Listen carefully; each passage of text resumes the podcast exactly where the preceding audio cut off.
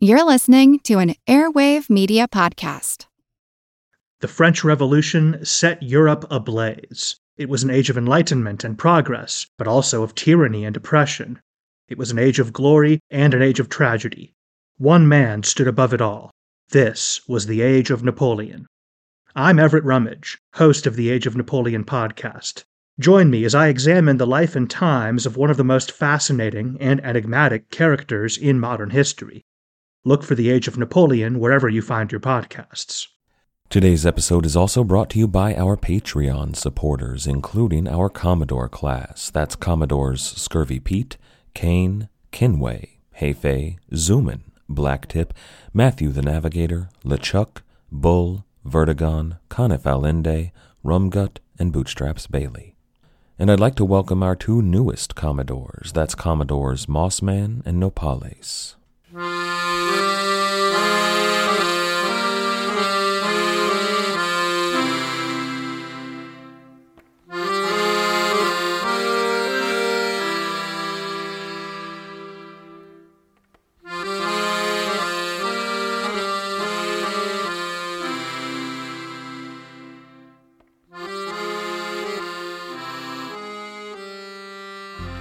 Hello. Welcome to the Pirate History Podcast. My name is Matt. Thank you for listening. The word Renaissance means literally rebirth. The Harlem Renaissance in the U.S., for example, was a time when black artists were rediscovering their distinctly African American voices. The Renaissance, the European Renaissance, was a time in which Europe flowered in art and architecture and literature. Europe was able to do this because they were rediscovering the fruits of imperial conquest and money, rediscovering it from the time of Rome. In France and Spain and England, the Renaissance occurred at different times, but it was always seen as a return to the grandeur and the education and the enlightenment of ancient Rome. That's the rebirth to which the name refers, the rebirth of Rome. Nowhere in Europe was that sentiment felt as strongly as it was where the Renaissance was born, in various principalities and dukedoms, in republics and independent fiefdoms, all of which made up Italy. They were Rome. They were the ancestors of Rome, at least, and their art and sculpture and even their buildings whispered of Rome's glorious past. When Julia Gonzaga missed being swept away in the dark of night and ravaged by Moorish invaders, the Italian poets, eager to relive some of that grandeur, devoured her story. In part, that's because it was an easy story to tell.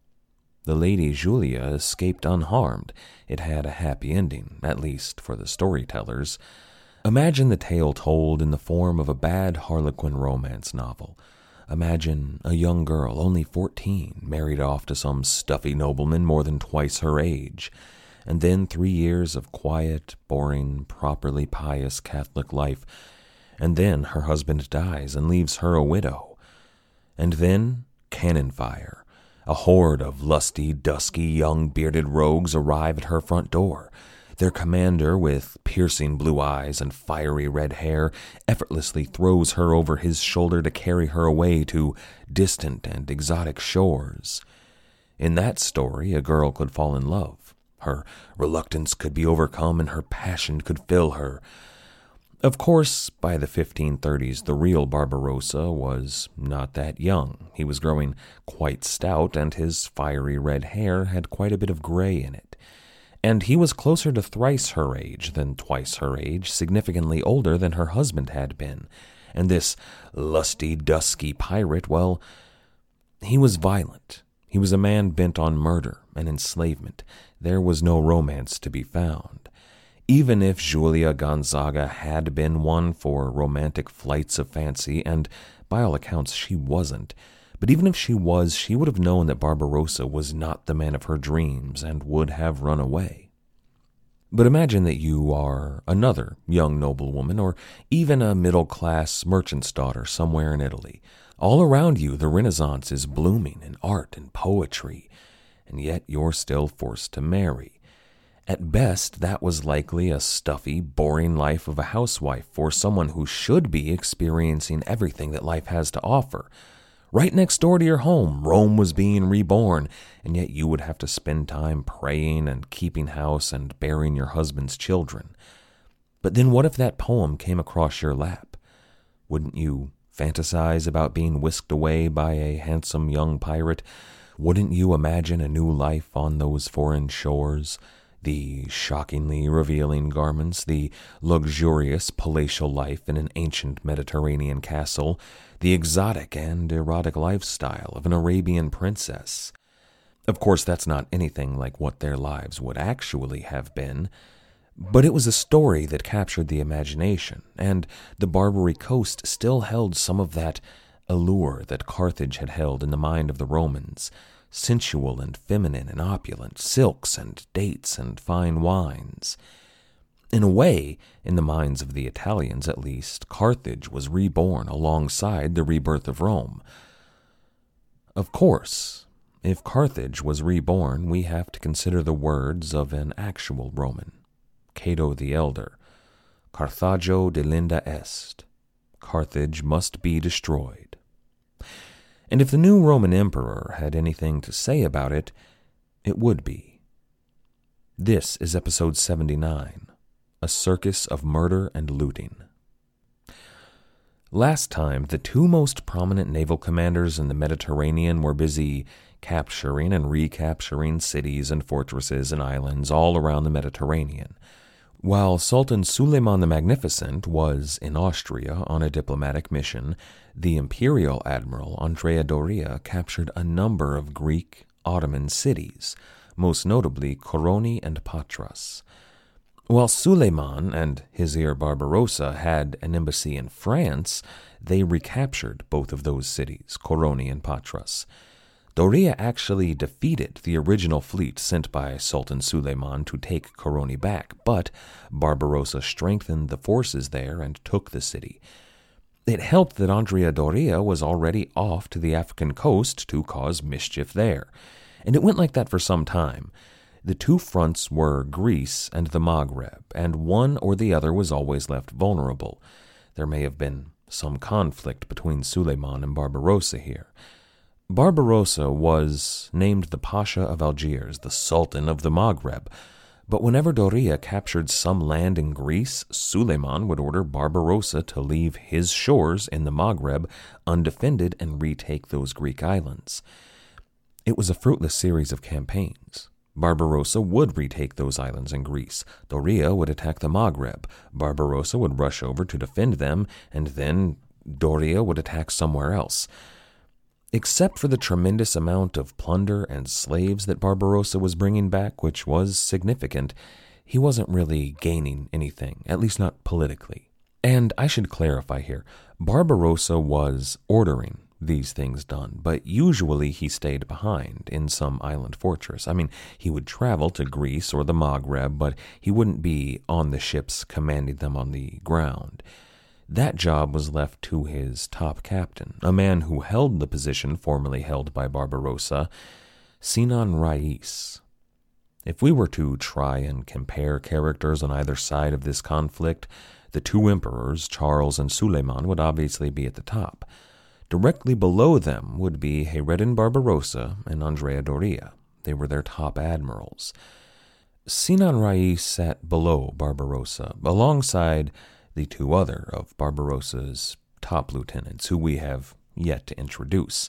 But on the other side of the aisle, we have characters that might be analogous as well. I'm going to introduce one of those later as well. But then we have the nephews of Andrea Doria, Filippino Doria and Giovanni Andrea Doria. So there are sultans, emperors, and then admirals, and then their sub commanders, who all kind of fall in the same basket. Now, all of these sub commanders were younger. Sinan Rais was probably in his twenties still, and the other men not much older. And Barbarossa and Andrea Doria were growing older by this point. So Filippino Doria was usually the arbiter of his uncle's will, in much the same way that Sinan Rais did whatever Hayreddin Barbarossa wanted him to do. All of that is not to say that Barbarossa and Doria were toothless, and not to say that they didn't clash from time to time. After Doria captured Algiers, Barbarossa retreated to Gigel to regroup and get his forces in order. Now, this was a retreat, but not a defeat. See, Doria had his whole armada, 40 galleys strong, with a contingent of galleons for a backbone. It would have been suicidal for Barbarossa to engage him there. That was the sort of bravery that killed Oruge Barbarossa. Instead, he took what of his fleet was left at Algiers to Gigel, and there he gathered all his forces to him. He called on the privateers in Jerba. He called on the privateers everywhere in the Mediterranean, and they came in to join him in Gigel. When Andrea Doria came to oust him from Gigel, thinking it would be another easy fight, he found himself severely outmatched and had to retreat back to Algiers. And then Barbarossa chased him back to Algiers and forced Doria and all the imperial forces to retreat. But that, right at that moment of victory, is when Barbarossa was called to Istanbul by the Sultan on that errand to recapture those Greek islands.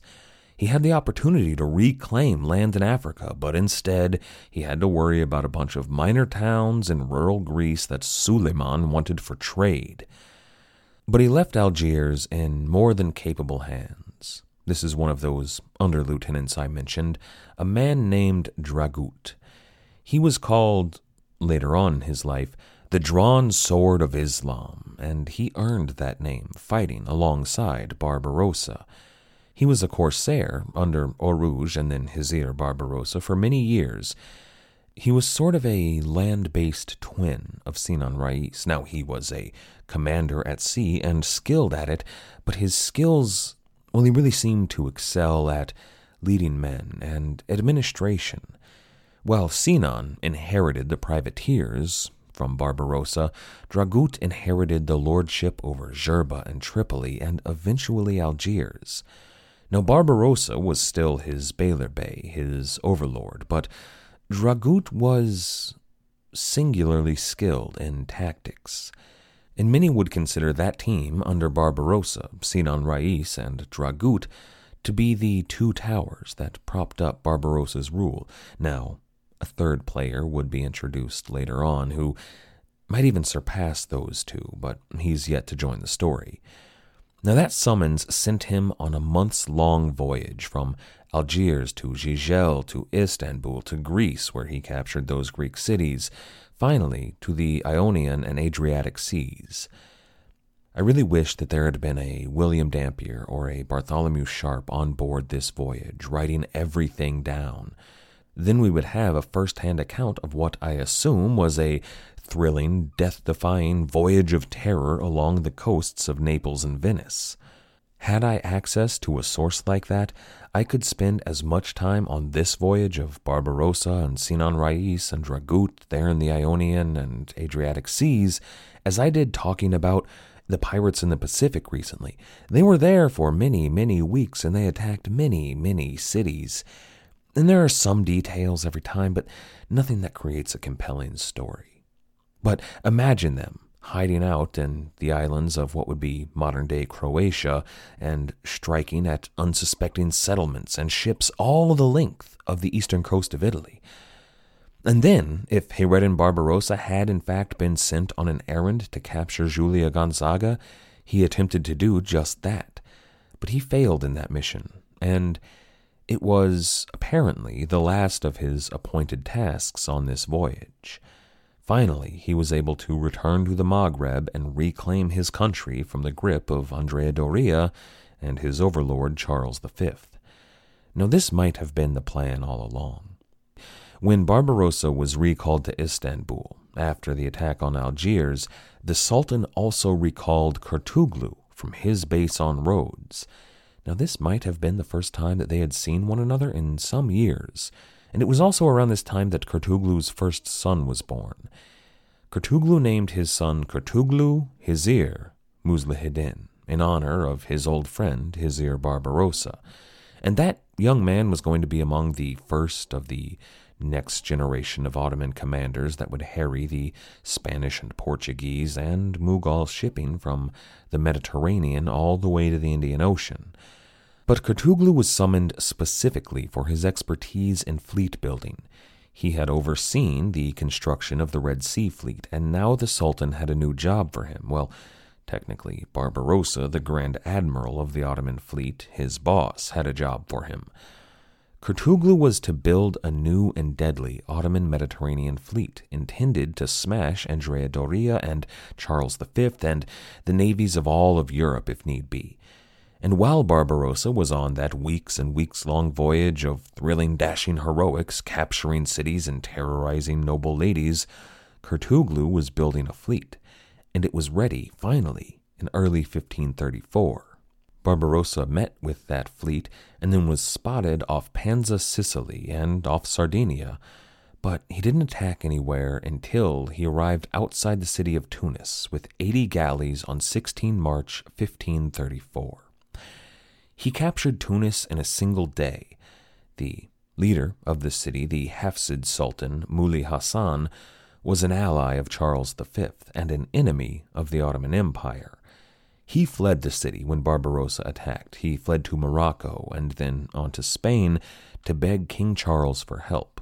Now, last time I may have told you that Malta was off the coast of Spain. Those of you with a significantly better grasp of geography than I have will note that that is not true. Malta, the home of the Knights of Malta, the Knights Hospitalier, is off the coast of Sicily, just south of mainland Italy and that's why Barbarossa took that fabulous new navy that Kurtoglu had built and recaptured Tunis. He could use that city as a base from which to mount offenses against the Knights of Malta. That was the most effective port of call. But while he was preparing for that offensive against the Knights of Malta, Barbarossa received a message, a surprising message. It was from Charles, of the houses Habsburg and Burgundy, King of the Romans, King of Italy, King of Spain, Archduke of Austria, Duke of Burgundy, Lord of the Netherlands, Grand High Inquisitor, Holy Roman Emperor, son of Philip, King of Castile, grandson of Ferdinand and Isabella, the Catholic monarchs, and grandson of Maximilian I, Holy Roman Emperor, and rightful heir to the imperial throne. In his official communiques, Charles could spit out a list of titles and accomplishments at least as long as Suleiman the Magnificent. I don't envy the messenger that was sent to recite that list to Barbarossa. That messenger brought word from Charles V. Charles said that he would pull back all of his forces from Algeria, from Tunis, from Gigel, from Jerba, and even from Malta. He would recall Andrea Doria and even pay money to Barbarossa in reparations for all of the damage done. He would allow Barbarossa lordship over the entirety of the Maghreb. He would even then send him a fleet of brand new Spanish galleons to defend it, complete with not only sails and hulls, but the best Dutch guns available in the world. All Barbarossa had to do to get all of that was renounce his allegiance to Suleiman the Magnificent and swear allegiance to Charles. And it was actually a pretty sweet deal Charles was making. Now, Charles may have been a Catholic and the Grand High Inquisitor, but he was a practical ruler. He was willing to allow complete religious freedom everywhere in the Maghreb, Jews, Muslims, Coptic Christians, Zoroastrians, Catholics, whatever their religion might be, they would all live in equality and peace, as long as that's what Barbarossa wanted. Maybe, if Barbarossa was willing, they could take a few of these Protestants off of our hands while they're at it. He also told Barbarossa that he would not tax this new Maghreb kingdom. What he was going to do was make Barbarossa a viceroy Essentially, what he was offering him was the throne of that dethroned Hafsid Sultan and the alliance of Spain and all of the thrones that he already held. He would be virtually independent, except in one matter, when he was called upon in military matters, and that means that he would have to turn his sword on the Ottoman Empire. Now, this was a serious offer. Basically, Charles was offering to make him the second most powerful person in the Holy Roman Empire, next to him. Barbarossa would be a king with more lands and more people under him than, well, even than Charles's brother, Ferdinand. He would have the support of Spain and Italy and Sicily and the Knights of Malta. Together, they could fight Suleiman, put him back in his place, as it were. If there was tension between Barbarossa and Suleiman, and many think that there was, Barbarossa may actually have considered this. It was a sweet deal. I wonder how much trouble he had making up his mind. And there was even a certain racial component in the message here. Hizir Barbarossa was ethnically Armenian and Greek. He was, in the eyes of Charles, European. He was white. Wouldn't he rather fight on the side of other white Europeans than all of those Africans and Arabs and Jews? But here's the problem. Barbarossa knew many of those Africans and Arabs and Jews and Turks, and he called them friends. He trusted them with his life. More to the point, he was a potter's son. He wasn't some great man with a famous name, he was a nobody. He was raised up by Suleiman the lawgiver to be the second most powerful man in the Ottoman Empire. He had earned everything that he had because of one man. Why would he betray that man? With all of that on the table, all of those frankly generous offers, one might expect Barbarossa to send that messenger back to Charles with strong words. But there was one other thing here. Hayreddin Barbarossa means Hizir Eddin Barbarossa. He was, quote, the greatest of the religion, named by the Sultan himself, and the Sultan who named him was the heir of the Prophet of Allah. Barbarossa was fiercely Muslim. No small number of historians have called his exploits a jihad at sea, a, a holy war. Now, you can ask a man to betray his king and country, but it's foolish to ask a man to betray God.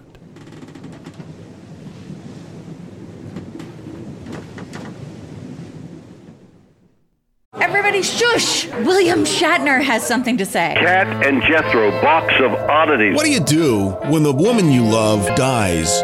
Well, of course, you dig her up and you live with her. Aww. The show examines weird things. There are plenty of old photographs from this time period of children out in the streets playing in and among the dead horse carcasses. Oh, I miss those days. Things used to be so much simpler. Kat and Jethro. Then there's the urine wheel, which sounds like a really bad game show. Thing done weird things.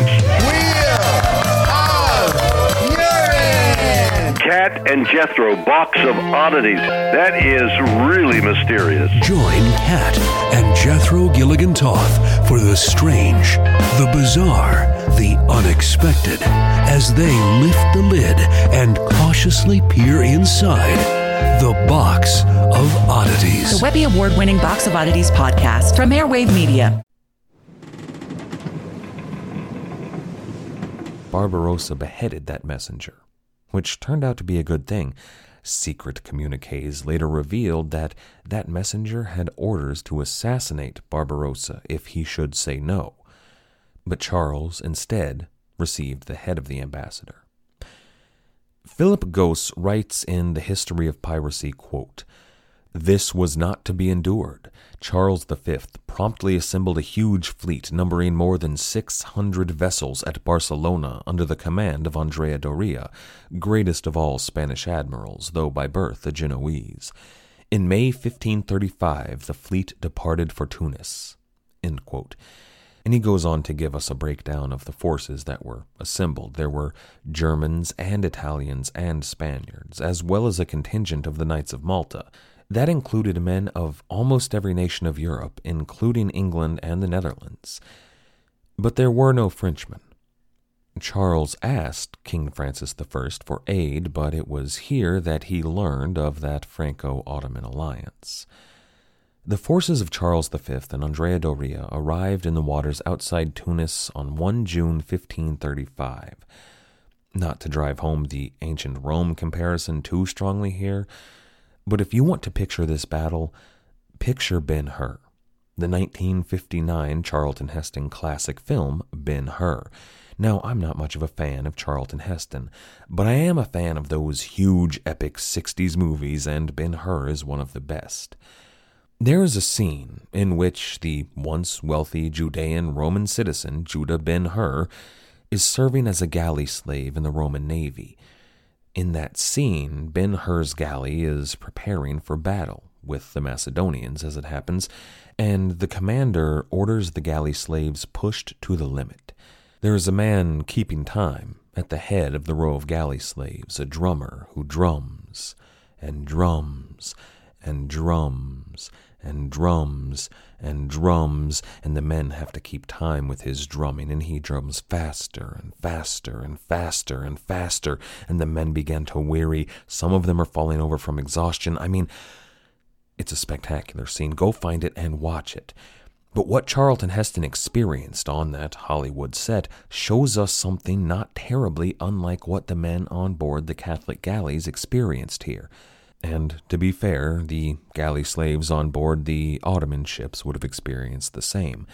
But on these Catholic galleys, there was a rumor, a debatable historical tidbit, but some have said that these galleys were rowed exclusively by imprisoned Protestants. That suggests that Ferdinand and Charles V emptied the German dungeons all across Germany and the Netherlands and Austria for every Protestant that had been arrested for illicit pamphleteering or sedition or sometimes open rebellion. They hauled them out of jail and chained them in the bows of their imperial galleys, and then you can imagine them. Charlton Heston would be a good example, playing a Protestant minister forced to row for Catholic Europe faster and faster and faster and that's precisely what the oarsmen, these Protestant slaves or not, experienced on board the Portuguese galleon Botafogo. Botafogo was the first ship in the fleet to make enemy contact. Now, she was a tall ship, rigged with sails, but galleons in 1535 still usually had oars to give them that last burst of speed. And that's exactly what Botafogo needed. She was armed with a bowsprit, a ram, and she was aimed directly at the chained and guarded harbor mouth at the fort of La Golette.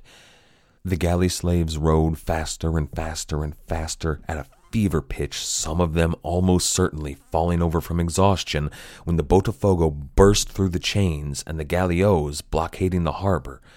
And then the guns of the Botafogo, the boat of fire, erupted. Philip Gosse continues. Quote, After a short, intensive bombardment, a breach was made in the walls of the Goletta, the fortress guarding the harbor to the entrance of Tunis, and the Chevalier led the Knights of St. John through the breach and planted the banner of the order within the fortress. La Goletta was one of those Spanish peñons built upon the ruins of an ancient Berber fortress. When this attack came, the fortress was commanded by Sinan Rais. He was there because, in theory, from the walls of the fortress he could see the naval battle below with a bird's eye. He would, if things had worked out this way, use flags to give orders to his ships in the harbor. However, there was the little, almost insignificant problem of the absolutely overwhelming number of enemy ships. The figure of 600 ships that Gosse gives us is almost certainly inflated, but the Holy Roman Emperor was there. Now, he was away landing the troops on land, but when the emperor himself was in attendance, he didn't mess around. Remember that time that he brought 20,000 troops to crush the army of Arouge Barbarossa? Well, this was another one of those. He came here to crush the corsairs. And Sinan Rais realized that a battle at sea was pointless. He was watching from above when those Spanish and Genoese galleys scattered his privateer navy and sent them running. Instead of giving naval commands in a great contest on the sea, he was forced to order troops into defensive positions in what was absolutely going to be a losing battle. Meanwhile, away from La Goletta in Tunis proper, Barbarossa was marshaling his army. Now, that was the main force of the army, but even that wasn't going to be enough to hold against the might of Spain. When he saw the Spanish fleet, Barbarossa immediately sent out orders and organized a defensible retreat. I wonder if, in this moment, he regretted beheading that messenger. Once again, Philip Gosse, quote, After fierce hand to hand fighting, during which Sinan the Jew led three desperate counterattacks, the Moors were at last driven out. Barbarossa placed himself at the head of an army of 10,000 and advanced on to meet the Christian army in its march on the city. But his troops broke and ran, and Kheyr ed Din, with his two great generals, Sinan and Drub Devil, fled to Bona, where the corsair commander had, with his usual foresight, stationed his fleet. I believe that Drub Devil is a European name for Dragut, the governor of Jerba, who was there as well, Sinan's counterpart. And there aren't many sources that mention Barbarossa assembling his forces and marching in to intercept the army of Charles V. I've only seen that mentioned in three places J. Morgan's 1727 book, Philip Gosse's 1932 work, and the imperial state propaganda that was almost a primary source. So take all of that with a grain of salt. This battle for Tunis took place on three fronts. One could describe them as three different battles fought by the army, the navy, and the marines. The first battle was fought between the navies. When Botafogo smashed through the barricade into La Goletta, a naval battle between the Imperial Navy and the Barbary corsairs took place, but it wasn't much of a battle. It was the entire Mediterranean might of Charles V versus Barbarossa's Tunisian fleet. It was a rout. Maybe two hours of Spanish and Genoese ships bombarding the Moorish galleots, and the pirates ran. But then the second battle took place between what we might call the Marines. Now, I'm talking about Marines in the old sense of the word. Today, we tend to think about Marines fighting in the desert of all places, but traditionally they were naval infantry. Even up until the 20th century, they were known for storming the beaches. And in this case, I'm talking about the Knights of Malta. They were the first soldiers to take their ships and make contact with the corsairs defending the fortress of La Goletta. Now, this right here is almost a bit of pirate on pirate action. Now, the Knights of Malta were a holy order. They were far from pirates, but maybe not that far. Think about it. If you're a young man, a young knight in England, and you're serving the local duke or earl, and maybe you even have a decent estate, maybe you've got your eye on a potential wife, and the only combat you see in that life is at the jousts. Why would you drop all that to sail into the middle of the Mediterranean and join up with an order that would actually see truly dangerous combat? Well, there is the impetuous nature of many young soldiers looking for a fight. But imagine that, for example, you killed a man back in England. Not a murder, necessarily, perhaps self defense, but the community might frown on that. Or say that you slept with a woman only to find out later that she has a famous father or maybe a husband. That might be a good moment for you to decide to go and join up with the Knights of Malta. They weren't a haven for criminals and the like, but they weren't entirely unlike the Night's Watch in Game of Thrones. Beyond that, they operated from their island fortresses largely as privateers, and they specialized in storming beaches and naval sieges. So, yeah, they're a holy order fighting the good fight, but kinda sorta similar to pirates if you look at it kinda squinty. And the men that were standing guard on La Goletta were Sinan Rais's men. They weren't Ottoman janissaries or Berber conscripts, they were corsairs. They were, in a way, the Muslim equivalent of the Knights of Rhodes. So, maybe more of a privateer on privateer fight, but the fighting would have been largely the same. And that fighting at La Goletta between the two ranks of privateers was where the battle for Tunis was decided. That's where men fought blade to blade and died on their enemy's sword. The third battle, the largest front between armies, never really coalesced. That was supposed to be the grand clash between Charles V and Hayreddin Barbarossa, the fight in which the emperor crushed the corsair. And had that fight been fought, that's what would have happened. So Barbarossa turned around, took his army, and left. See, he wasn't a brave commander, he was a smart commander.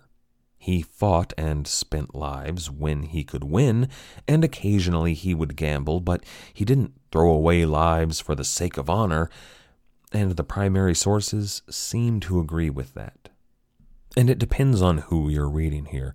The Europeans will paint Barbarossa as a coward who ran from every honest fight, and the Ottomans will paint Barbarossa as an intelligent commander who managed to keep his men alive to fight another day.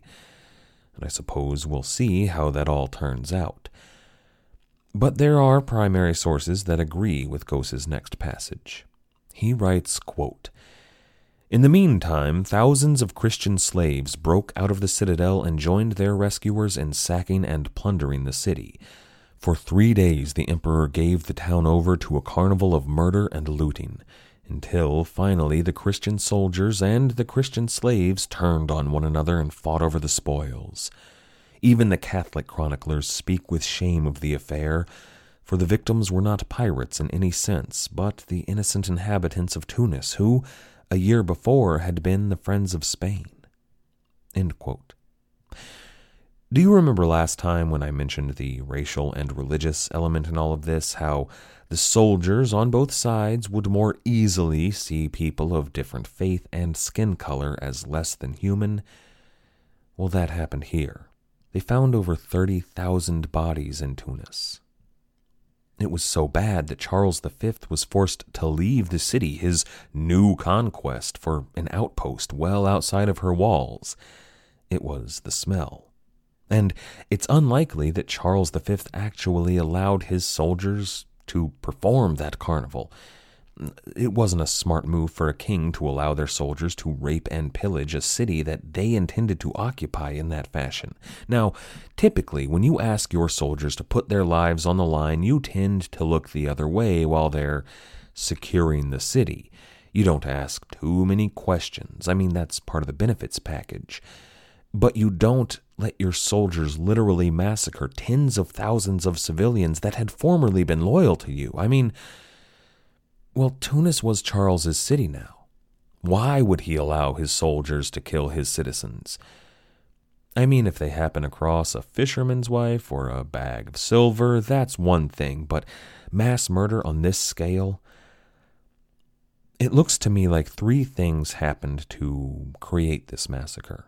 First, there were the aforementioned racial and religious divisions. There were Jews and Muslims here, and they were of a generally brownish color, so the moral compass felt by many of the soldiers may have been lacking. And then, second, you've got those slaves that escaped.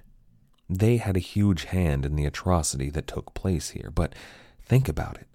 They were galley slaves and prostitutes, and not the cool kind of prostitutes that run their own house and live in relative luxury. We're talking about sex slaves. Now, the escaped slaves were certainly on the lookout for some revenge.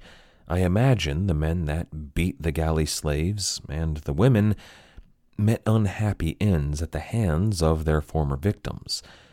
But imagine seeing this from the point of view of the soldiers, the Catholic soldiers in Tunis. You see thousands of malnourished galley slaves with whip marks all over their bodies, and hordes of women forced into prostitution freed from their chains. Wouldn't you be angry? Wouldn't you want to take that anger out on somebody? Think about the soldiers in World War II that liberated the concentration camps. Don't you think they wanted to go kill some Germans? And look, I love blaming kings and despots for all of the evil they did. And King Charles was certainly guilty for plenty of atrocities in his time. But here, in Tunis, I think it was a very human reaction, a desire for revenge that led to the death of 30,000 more or less innocent civilians. Philip Gosse tells us that after three days, King Charles finally turned his soldiers away from the looting and the murder.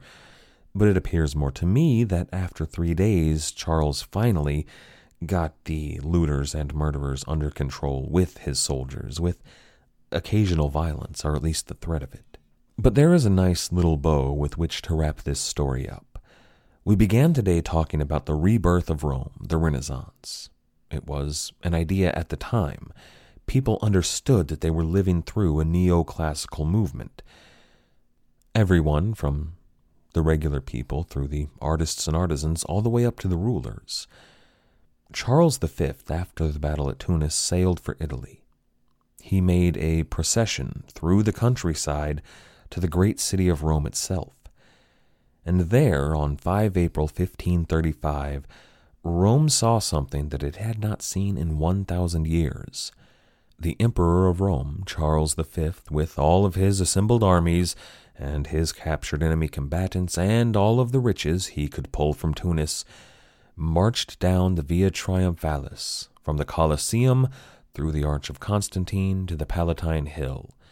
It was an ancient Roman road with a long and distinguished past. All along the march, Charles waved at the assembled masses and attempted to look imperious. Those assembled masses cheered and threw rose petals, and trumpets blared for the first imperial Roman triumph since 455. Charles stood atop the world, and his nemesis, Barbarossa, well, next time we're going to look at what Barbarossa did to earn his honor back. I'd like to thank everybody for listening. I'd also like to thank everybody who has helped to support the show, either by leaving us a donation at the website or becoming a patron on Patreon, or everybody who has given us a review on iTunes or wherever it is you listen to the show, or shared the show to your friends. Without all of you, I couldn't do this, so thank you. Our theme music was, as always, The Old Captain by the fantastic band Brillig. If you haven't checked them out yet, come on, it's time to do so. You can find them at brillig.com.au. That's B R I L L I G.com.au. After you're done over there, why not check out our website at piratehistorypodcast.com, or you can get in touch with us on Twitter, SoundCloud, or YouTube. As always, most importantly, thank you for listening.